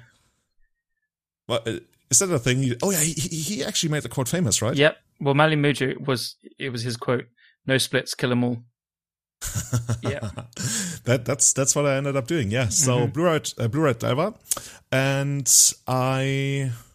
How does it work? Oh yeah, I, I lost the first game, but the first game was insane, dude. Mm-hmm. When I talked about how how like tight the game against against JPA was, forget about that. The first game in that match was one of the tightest games I ever played. We do our usual thing, like we talked about, um, blue white red saga versus blue red Delver. You trade off resources all the time early on. Nobody has anything, so eventually, eventually, like I'm on somewhat low life. Um, so is he. Uh, by the way, he's a grinder from from Netherlands. Shoutouts to Die for Max, I believe the name is. Yep. And we we have basically parity, like nothing's happening on board. We have no cards in hand. I think I might have had a land or something, but like nothing that matters. Opponent goes to draw step, finds the best card in the matchup, Murktide Regent casted. It's big enough to kill me next turn. I literally need to draw something. I draw Ponder. Great, right? I see a bunch of stuff. Nothing. I shuffle. I need to hit immediately on this. I either need to hit Murktide or I hit Swords to Plowshares. That's what I find. I Swords to Plowshares the Murktide. Opponent is like, okay, cracks his fingers. At least that's how I imagine it. Draw the card. It's another Murktide. Murktide down. Another big Murktide. I'm like, okay, let's let's try that again. I draw my card. It's a Murktide. I play Murktide. is like, oh, Wait, can't just- get past that. sorry to interrupt, but do you both have like zero cards in hand, so you both know their top decks? Yeah, yeah. Amazing. I, I think I had one land like when when this all started, but then it Okay. was just like But all done. obvious. Yeah, love it. So opponent makes the second Murktide. I'm like, okay, let me try my hand at that. Rip the card, put it to the table. It's another Murktide. They match sizes. Like, all graveyards are giant. God damn it! So, so there's like f- the last four draws have been Murktides, or three. The last and a swords. three draws thus far have been Murktides, and one of them has been a swords to answer their Murktide. Like we literally went toe to toe for the last four draws. Ridiculous. Opponent is not done yet. no, stop. Opponent is like, okay, cool, Julian. I've seen that before. You know what's the best card in the matchup? The third Murktide. Rips from the top, puts another Murktide to the table. Oh my god. So how, how so how big are they now? Because they're like growing each other, right? So I think all of them had been like eight eights. Like the the giant, the graveyard was just like the biggest you can imagine. Yeah. And so the, the second one would then be like, uh, how, much does it get? Like five, Five, so so 30, 13, 13 or something? 13s, and then Yeah. there'd be 18, 18s after that. Yeah, it's, it's So I guess Just- you just, just- die. yeah. The first one was was sorted, so that that one doesn't count. Oh, true. Um, yeah. But yeah, the second one was like 13, 13, and I had to jump block, and then I just lose. yeah, yeah. yeah.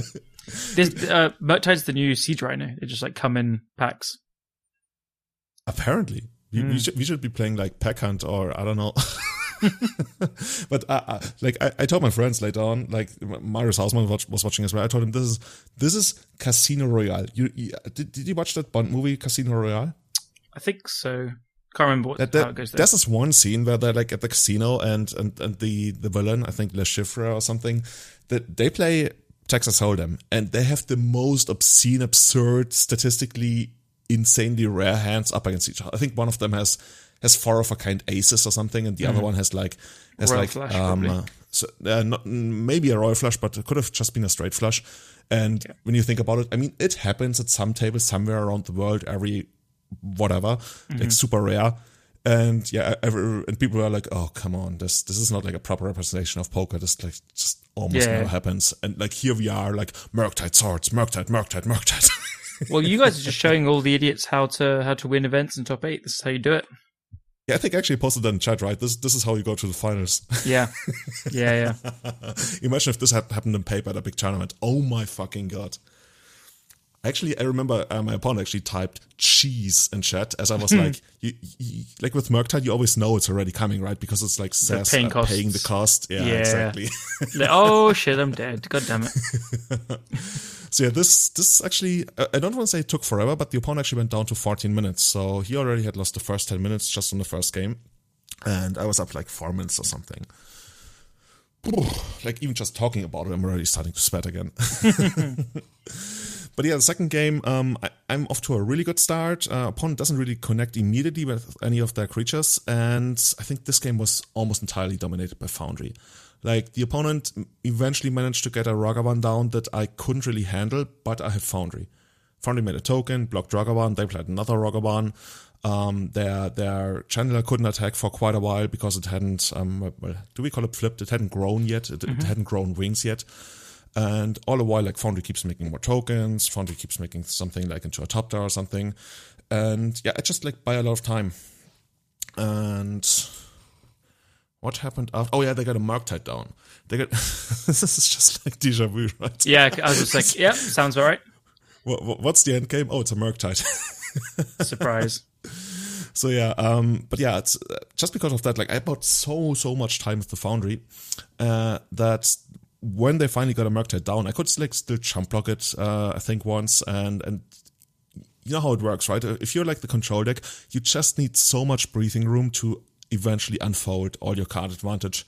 And, you know, then your own answers come in. And I guess in this time, it's our own Murktides. So I got my own Murktide down. It's, board is completely stabilized. I, I have start having like, you know, my, I think I even had like constructs from the saga. And I'm like, okay, this is, this is easy. We're going to close out the game now. There's just like nothing that can happen from here. It's I, I, like I know this deck. Like Murktide is the best I can present, and and I've got it all locked down. And then they go like boom. They cast Meltdown. Yeah. you know, I would. I mean, I'm just not at the level. I haven't thought about siding in this matchup, but it seems kind of genius if you're thinking that you're going to get into these positions, which probably happens quite a lot, actually.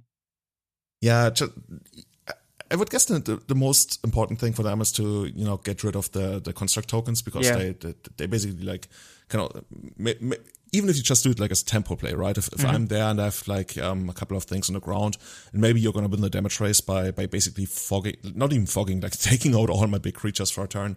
But here it was like especially important because it also took out like all the small uh, guys, and it took out the um, the retrofitter foundry, which which hurt me really badly, but. Mm-hmm what do I draw? I draw a Murktide Regent. it's, just like the story of the game. uh, so then they draw one, then you draw one, then they draw one, and then you draw one, then they hit draw one. Kinda, kinda. So, so my, my late game is um, basically I draw the second Murktide Regent. I have a Saga and the Pyro. I think that they no, I, oh yeah, I have one Murktide Regent. I have the Saga and the Pyroblast, and they have two Murktide Regents. But Pyroblast, I mean, the, one of the few things that actually gets rid on a Murktide on board is is the Pyroblast, mm-hmm. and that's how I win the game after nice. almost losing it. Just it's Murktide just like swings around games really hard, and and I think if you want to play Legacy right now, uh, you need Pyroblast. This is something I've I've actually gotten the in the lessons learned from this thing. Like everybody knows how good Pyroblast is, but Pyroblast is almost at its best right now. There's amazing card advantage spells that people are playing in like Expressive Iteration, uh, but also like really, really powerful threats that close out the game so quickly. Like Murktide Regent is more scary than Chase to me, almost. Oh yeah, no, completely. I mean, yeah, there's. I don't think there's an argument there. And I think people were kind of not moving away from Pyroblast, but in the earlier days of this format, they were not as high on it because it doesn't kill Ragavan and Dragon Rage Channeler especially. So they're like, oh, you know, like, you know, you can only afford to play two in Delver maybe, but now everyone is waking up to Murktide being just like the, the thing you have to deal with. Like it's, it's on par. That it's, yeah, Murktide, Channeler and Ragavan are all just kind of like must answers, but different stages of the game. So yeah, but Murktide is a must answer in the sense that you actually just die. So you just have to answer it. I wonder if there's like a mind harness for blue creatures that you can actually like steal Murktide for for like at least just a turn. It would be insane. Mm, yeah, it's gonna be something. I, I, can't think of any. Maybe, just, maybe just, there's something really crazy. Just um, threaten it for like three mana. yeah, easy. there must be like a, a, black and red threaten effect that makes you pay like five life or something. And and you know what the flavor text should be? Worth it. yeah, yeah, yeah. Well, backlash is like cool anti-merit tech, which could work. It's I think it's also three mana, but instant.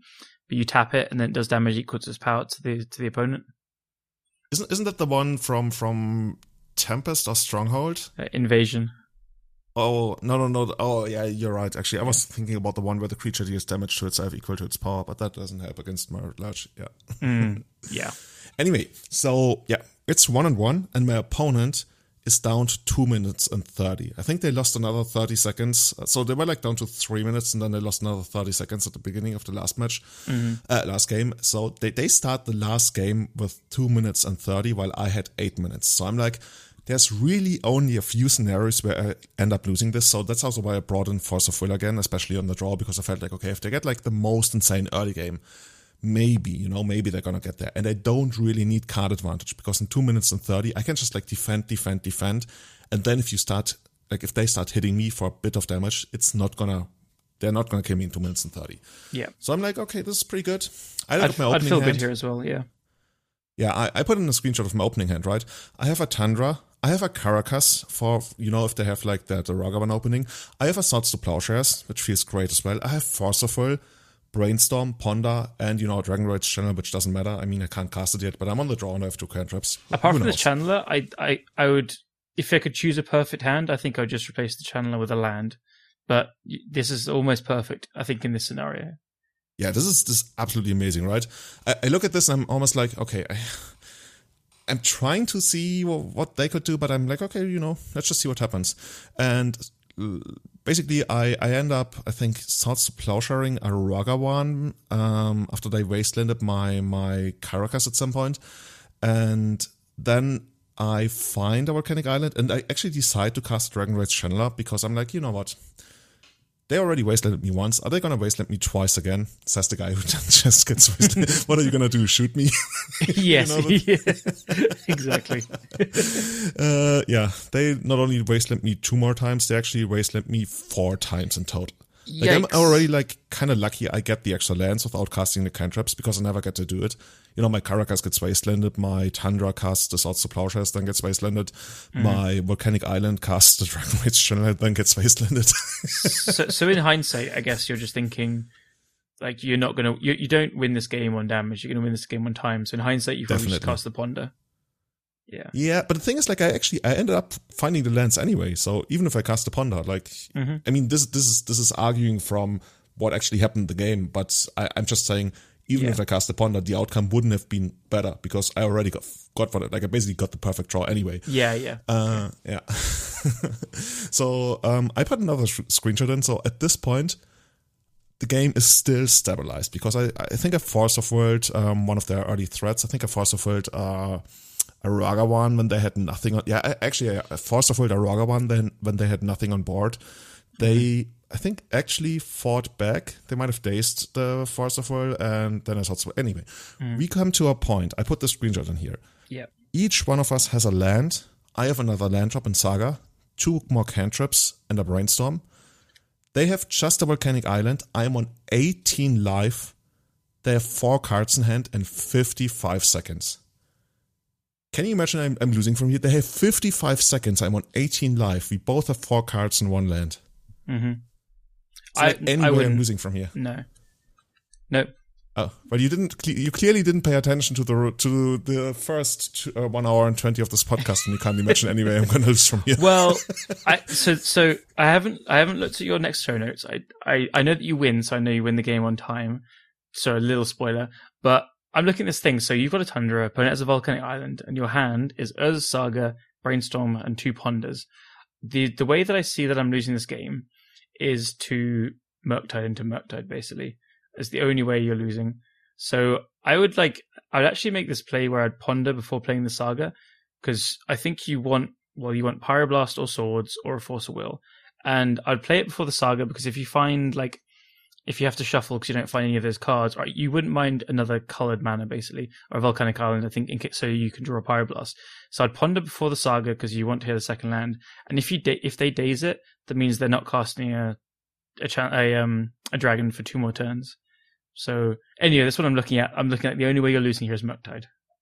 Yeah, So and that's that's what they have. So I, I got the No. ponder down. Uh, I think I have to shuffle the ponder. I think I find Murktide on the ponder, Mm-hmm. which you know it would be kind of nice. But I also I got the feeling that if if I ever get to like two mana to cast a Murktide, it will either get dazed or like maybe even pyroblasted because I haven't really presented anything worth pyroblasting yet that they could have pyroblasted.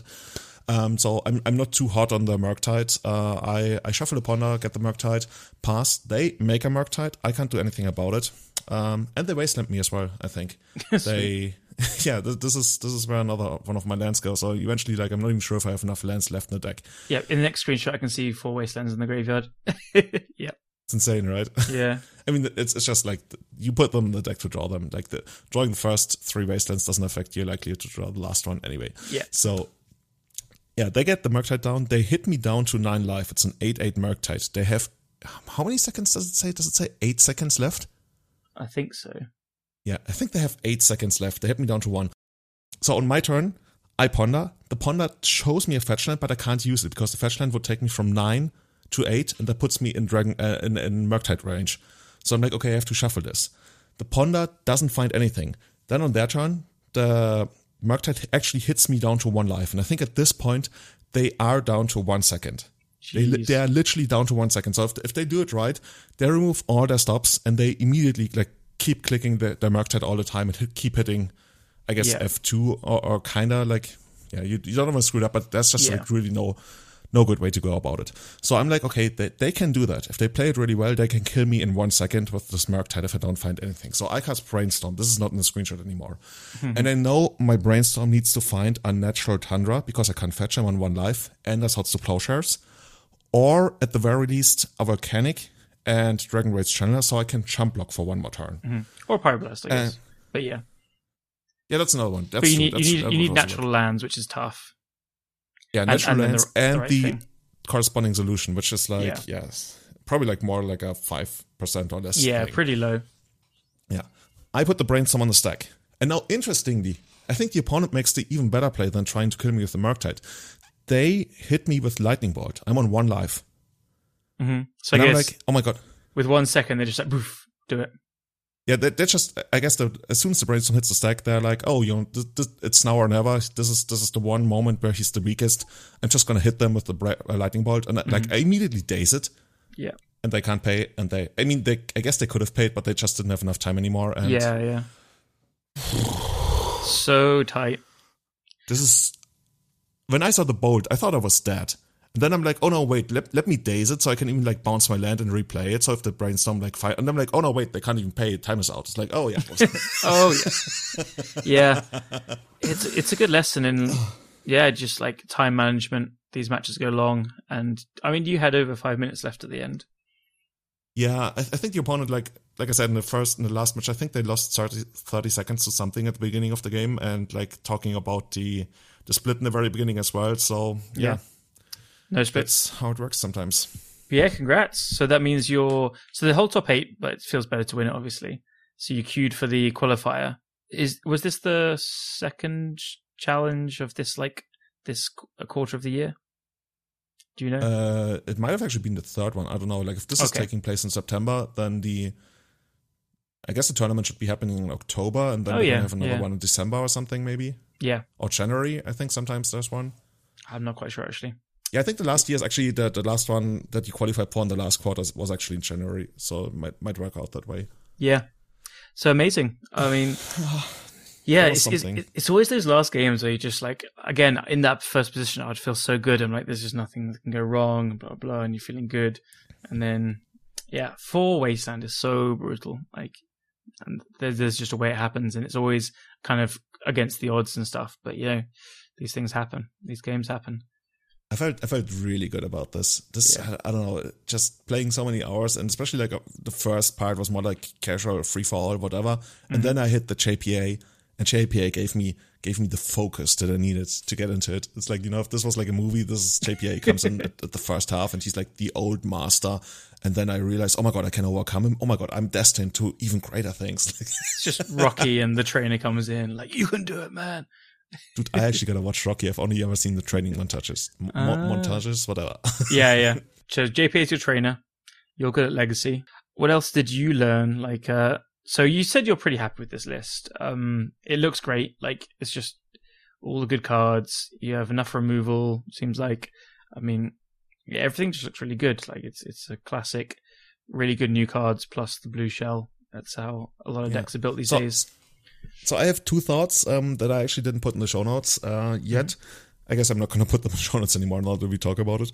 Uh, and that is two things. Um, I don't know if any tournament's going to look like this again anytime soon, just because the blue white red saga deck is insanely expensive. I think it's like 1,300 ticks or something. Like I rented shit. it from Cardhoarder. Shout out to Cardhoarder. And the, I think we were still like in that in that phase where people could um, have these tokens that gives you give you access to all the cards. Like Yeah. I think a lot of the opponents I actually played against, I, I didn't really see them all that much, uh, or like put them on other decks. So maybe maybe I'm wrong. Maybe people are actually gonna invest in this deck, but this deck is insanely expensive for Magic Online standards. So not sure if we're gonna see that much of it again. Um, but it's fun. The other thing is Murktide is so critical and so important. Like I think half the things we talked about was was just like Murktide, Murktide, Murktide. There must be some way to tame the beast. There must be some way to tackle it. There must be some way to exploit the stupid flying vanilla dude. I don't know. It's it's so so good, and I don't know if, if somebody is smart and they come up with something to. It's not like people can really punish you for Murktide unless they they find a way to like play Rest in Peace. Yeah, Rest in Peace would actually be like if we could like find a playable Rest in Peace deck, that would actually be really good against this. what about uh, Baneslayer? Yeah, that's. Oh, it has protection from dragons, right? Hell yeah, it does. Hell yeah, it does. Good old five mana Baneslayer. Uh, Has so lifelink it- as well, right? yeah, flying, first strike, lifelink, protected from demons and dragons. Dragon Age challenges dragon as well, is it? Or is it like a human shaman, probably? Yep, yep. Human shaman, obviously. Should Ah, of course. It, it should gain dragon. This is ridiculous. It should gain. dra- Oh, it actually, yeah. Oh, actually, it would make sense, right? Yeah. Let's call it Rosewater. Yeah, I guess it's kind of like the, it's channeling the dragon anger, so it doesn't actually have to be a dragon. You know what? I'm I'm pegging Angel Stompy as the the next top deck. Yeah. My excitement knows no limits. you don't you don't sound impressed. All right, fine. There there there is a dragon hunter, which is a uh, from Dragons of Tarkir. As a one mana two one protection from dragons, and it can block dragons as though it had reach. Yeah, I just don't like any creatures that die to a prismatic ending. Okay, Baneslayer. Yeah, we're back to Baneslayer, but my Baneslayer costs two mana. yeah, fine. Anyway, by the way, and speaking of decks that people play, uh, we totally forgot about to talk about this one. Um, one of the challenges on the previous weekend was actually won by Big Eldrazi, right? Um, I, I actually didn't double check it. I'm a very bad podcast host, but somebody I trust sent me a screenshot of this and told me, "Oh, well, this just won the challenge." They did. So I'm going to trust they, them. That. they 10 it, which I, I went through the lists uh, today, and yeah, 10 it. Do you know how uh, it was? I don't recognize the name. I saw the list on Twitter from the person that won it, so we could put it in the show notes. I'll find it again. Okay, we I've- Okay, I'm going to make a note here. Uh, Yeah. Eldrazi, yeah. Famous person, Haven't seen that list Lord in a of the long, Void. Okay, long, long time. Like you were touting Eldrazi aggro as maybe a kind of a deck to come back and could see resurgence, but the post version I've just not seen forever. Like, yeah, yeah, like when people play post, they, they play more like you know these these twelve posts uh, or like green posts and stuff, but not the the big Eldrazi. Like I was also like talking about like you mentioned the the aggro version where I think that could actually like take advantage, but but I was more thinking about taking advantage of like the the band the red band decks or something because I felt like they were too clunky.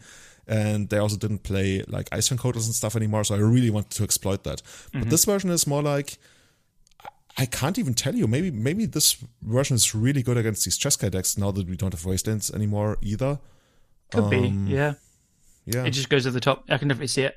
Um, I'm going to make you go through the challenge results now. I'm going to post it in our thing. Have a look at the 10th place list. So shout out to uh, Byvci, uh, B-Y-V-C-I. Holy shit. It's, it's like Landfall Zoo. Actual Landfall Zoo. Uh, Akoum wait, Hellhound. did we just like travel back in time twelve years or something? Yeah, man. But it's got like new cards. So it's Akoum Hellhound, which is like a, a Steppe Lynx, the red one. And it's got Steppe Lynx is Wild Nacatls and Brushfire Elemental, which is the new two drop haste landfall plus plus two. And then Scale Up Berserks, Crop Rotations, Once Upon a Time, and Skyclave Pickaxe, which gives, um, Are we still talking about legacy? yeah. And it's pretty Okay, go on. A million fetches. It's got I like literally don't know sixty percent of the cards you mentioned. okay, so it's it's it's Naya Zoo with like Berserk and Scale Up, and yeah, it's so I've heard about sick. those. And it's so it's got four crop rotations because obviously it's amazing with landfalls, and it's got like one Sejiri Steppe, one Urza Saga, one Wasteland. Oh my god, this deck is so sick. This, Uh, this is like a, a proper, more flexible version of of um, Infect, I guess, in a way. kind of yeah, and then it's got like okay, it's got it's a got Gigantha for Curse of Silence, which is the new card from the new set. Um, I think the card's quite good actually. What does it do? Curse of Silence. It's um so it's a one mana enchantment for one white.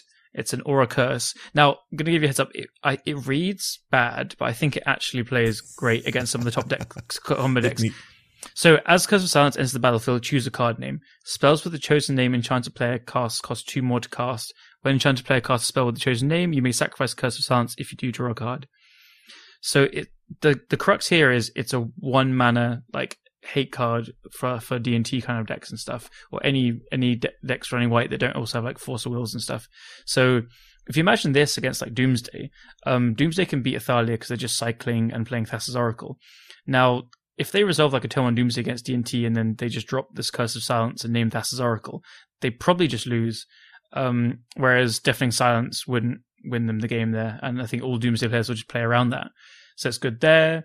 It's also like it just for D and T, it kind of doubles up on like Thalia and Ports being good against these combo decks. So like I don't know whatever they care about. But I'm mostly What else are you gonna name? Are you gonna name like Show and Tell or something? yeah. I think show and tell against like the Omni decks or like sneak attack if you if you have Karakas or something. Okay, yeah, th- I, I'm gonna agree. This looks, this reads horribly, Yeah, but you're making a good case for it. I- When you mentioned, I thought the, the way this was gonna work is like you name some kind of utility spell, and eventually, you know, they want to cast their brainstorm or something, and then you. uh, How many cards do you draw? Two. just draw one. one. But then Like, like so you basically don't just like cycle it. So you pay cycle it, but they've cycle but they've still paid two more, and Yeah. you've kind of stopped them casting it for a while. I don't think you'd like bring in in fair matchups, but like I don't know. I I think it's actually quite a good anti combo card, but specifically anti combo card from decks that don't have a lot of other good hate. Um, I think this is one of the best one mana cards you could have like for Doomsday for these non blue decks, basically. So yeah, that's cool to see. So anyway, this this deck is nuts. I, I'm I've got Legacy local games for Legacy tomorrow. I might proxy it at work and play it.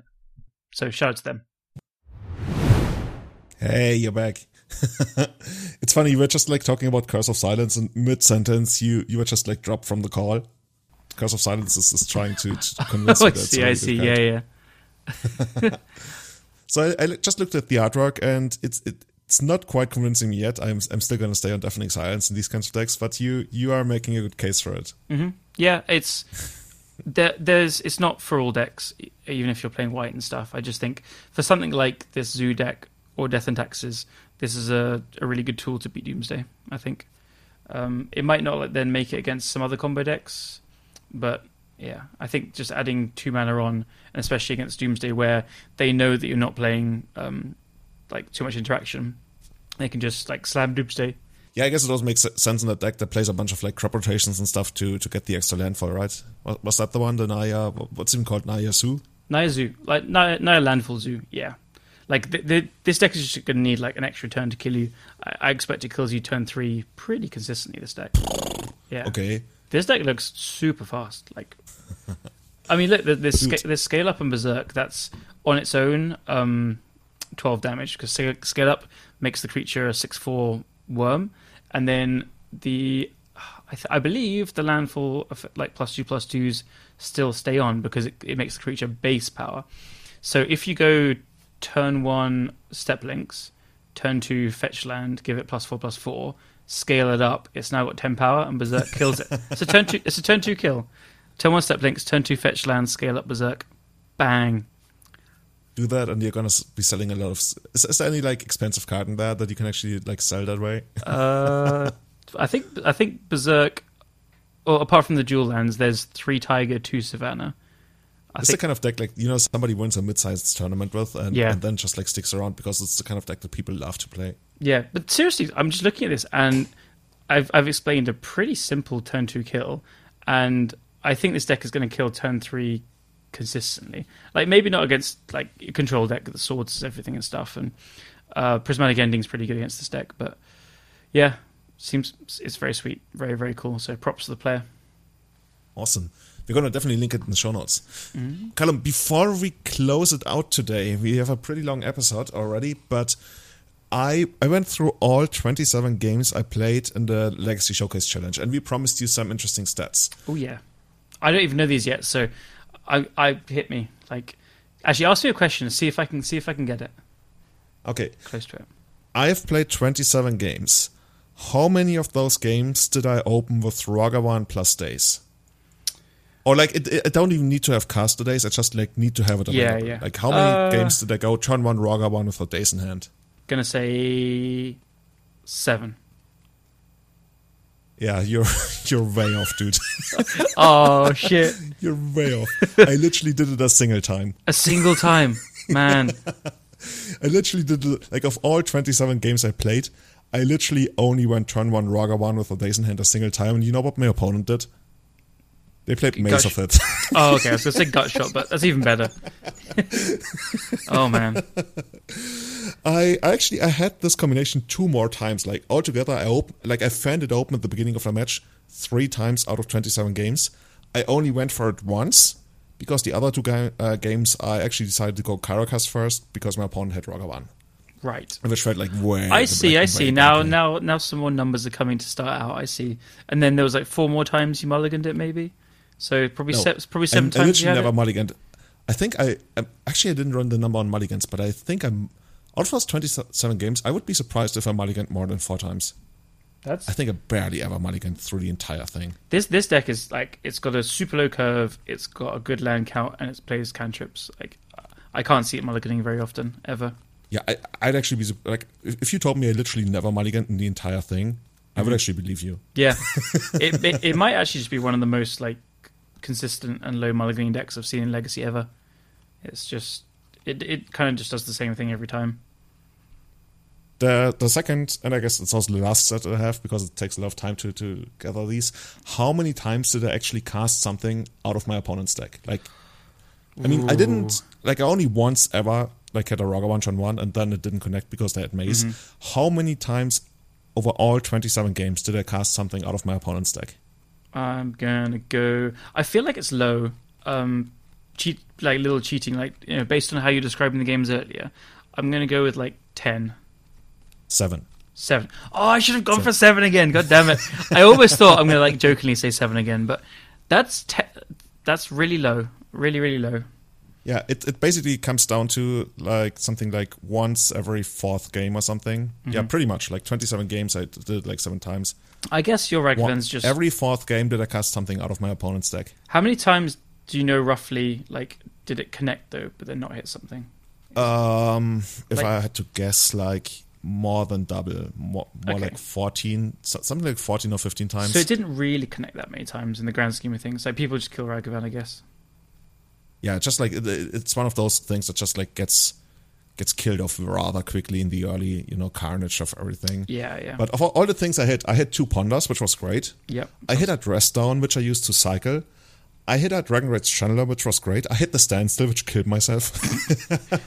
So it's that's like a minus two actually. yeah, pretty much right. And I had two bowls that I just had to send to the face, which was like not great, but I mean it's it's still something.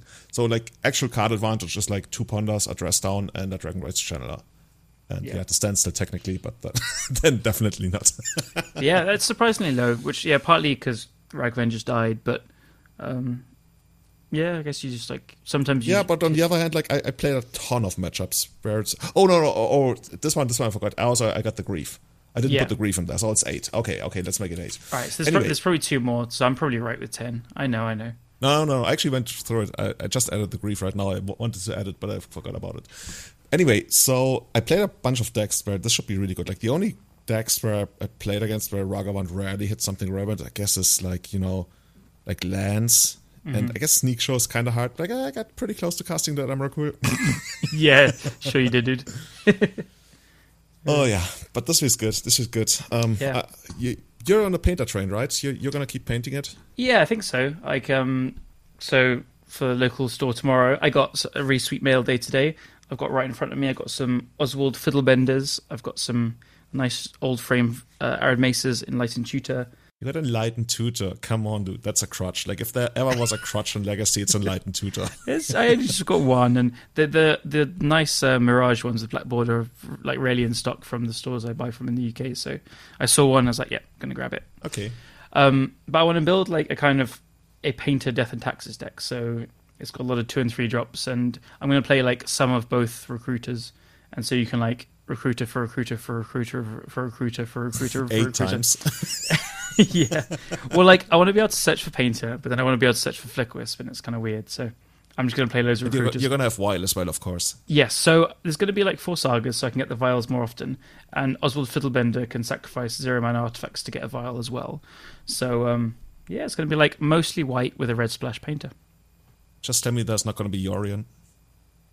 Oh, and that's how I fit all the eight pa- all the eight recruiters in. I, I, You're because I was wondering, like, genius. how do you fit fit like eight vanilla search more vanilla dudes into it? I, I was going to play. I was going to play like um, two of each or three white, one red. But now I'm just going to play. I'm going to play Boros Yorion. oh yes, Yorion. Yeah, I'm down. I'm down with it, dude. Everybody, tune in for the next time when we find a replacement for Callum on the podcast. Don't worry, I'm, I'll, I'll make worse decks for my uh, fun Tuesdays. I promise. dude, that's great. That's great. Mm. I'm gonna head to bed now. Yeah. Time to sleep in my own Oh, bed again after, 12? after trade fair. Twelve thirty over there for you now. Yeah, something like that. Yeah. Uh, I, I've lost track of time. I'm, I'm, my whole life is determined by Murktides flying around. This is, Yeah. this is all I'm thinking about these yeah, days. Yeah, happy dreams with just dragons flying around. Yeah. so yeah, that's it for today. Mm-hmm. Everybody, if you want to support our show, please consider leaving a review on Apple Podcasts or supporting us on Patreon. It really goes a long way, helps us out a ton. And if you want to hit us on social media, you can find us at EternalMTG on Twitter or just the same on Instagram. If you want to find me, I'm it's Julian23 on Twitter, and I think you are WhiteFacesMTG on Twitter. That's right. Perfect. Shoutouts to all of our fans and, and supporters, especially our Eternal Witness tier supporters, Tommy Hinks, Testacular, Sebastian Hollager, Guillaume, Jake, and Severin Schwarzhuber, and our top tier Griselbrand supporters, Victor Benatz, Butchu Butts, Scott Monroe, Jeremy Gates, Henry Korkutz, Tom Hepp, Bill Schlichting, and Paragon Games in St. Louis. See you, everybody, next time when Callum has allegedly broken the format and we are all going to be playing 8 Painter Get your you, you know, you should make it a Stumpy deck. Eight painter Stumpy sounds just like so much better. get your Oswald Fiddlebenders now. That's what I'm going to say. That's that white dude, right? Yeah, a gnome artificer. Thank you very much. awesome. Everybody, have a great time. See you again next time. Bye bye. Goodbye.